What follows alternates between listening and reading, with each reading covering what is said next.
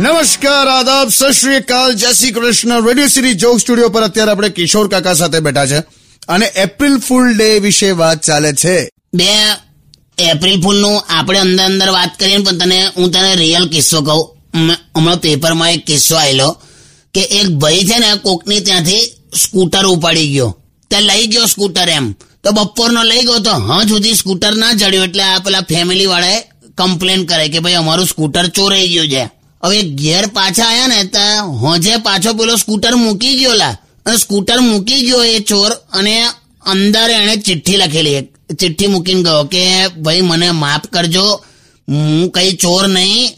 આ તમારું સ્કૂટર મેં એટલા માટે લઈ ગયેલો કેમ કે મારું લાખો રૂપિયાનું કામ અટવાઈ ગયેલું. એટલે હવે કામ પતી ગયું છે. એટલે તમારું સ્કૂટર હું પાછું મેલી જાઉં છું.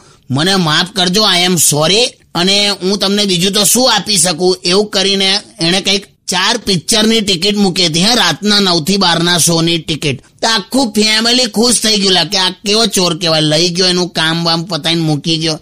એટલે આ પિક્ચરની ટિકિટ હતી ને, તો બધા રાત્રે નવથી બારમાં પિક્ચર જોવા ગયા. હવે આ લોકો પિક્ચર જોવા ગયા તો પેલા માણસ ઘર સાફ કરીને જતો રહ્યો નવથી બારમાં શું વાત કરો છો? આ આ રિયલ કિસ્સો છે એટલે લાલચ પણ છે ને એપ્રિલ ફૂલ નો ભાગ છે યાર. કોઈ દિવસ પિક્ચર જોતો નહીં. આપણે જે હા યાર હા કાકા એલા આ તો ખાલી ફર્સ્ટ એપ્રિલ નહીં બાકી આડા દિવસે પણ કોઈના હાથમાં ભેરવાઈ ગયા તો લેવાઈ જ જવાય નહીં. એટલે તું ને હું આપણે બે જણ હું એપ્રિલ ફૂલ રમે. આખું જગત રમે છેલા પણ બહુ મોટા લેવલ પર એમ આ રીતે એમ. ગીત વગાડી દે મોટું સંભળાય ને એવું કંઈક. Studio,